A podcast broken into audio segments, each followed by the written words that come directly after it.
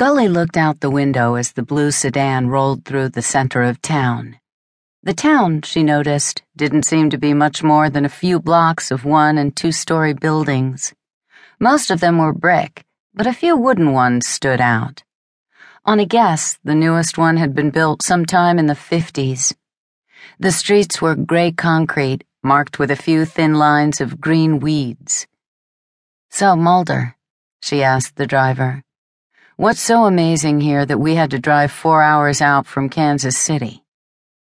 He looked at her, and his lips made the curved line she'd come to recognize as his smile.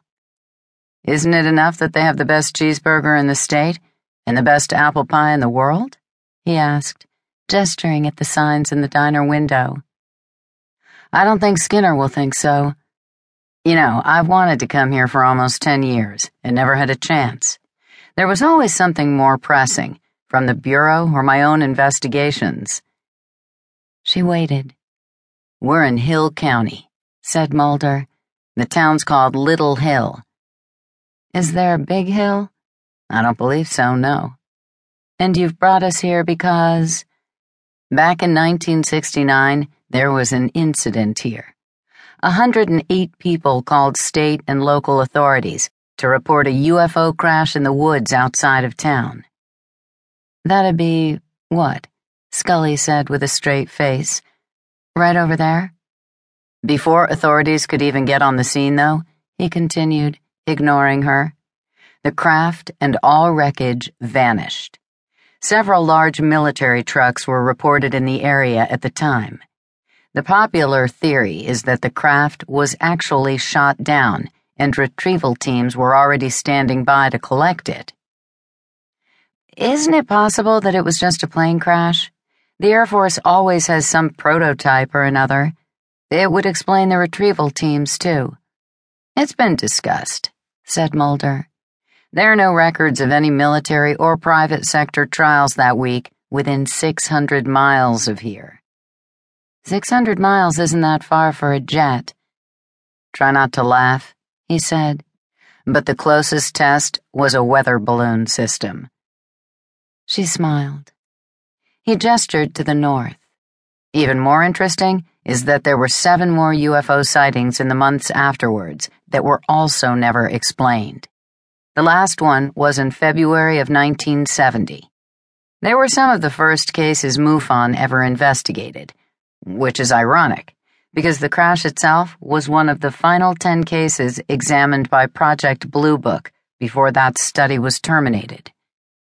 "Well," said Scully, "that's not surprising. It's a perfect example of collective hysteria. People under stress, all coming to share the same delusion, regardless of actual evidence." Mulder nodded. "That's what everyone concluded about Little Hill," he said.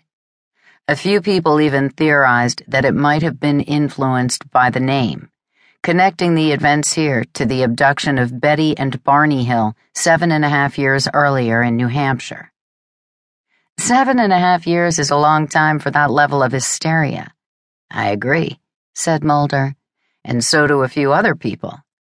Still, interest in this location has dwindled over the years, and it's dropping off most lists. The last serious investigation was back in 1987, although there have been a few amateurs who come by to suggest new theories."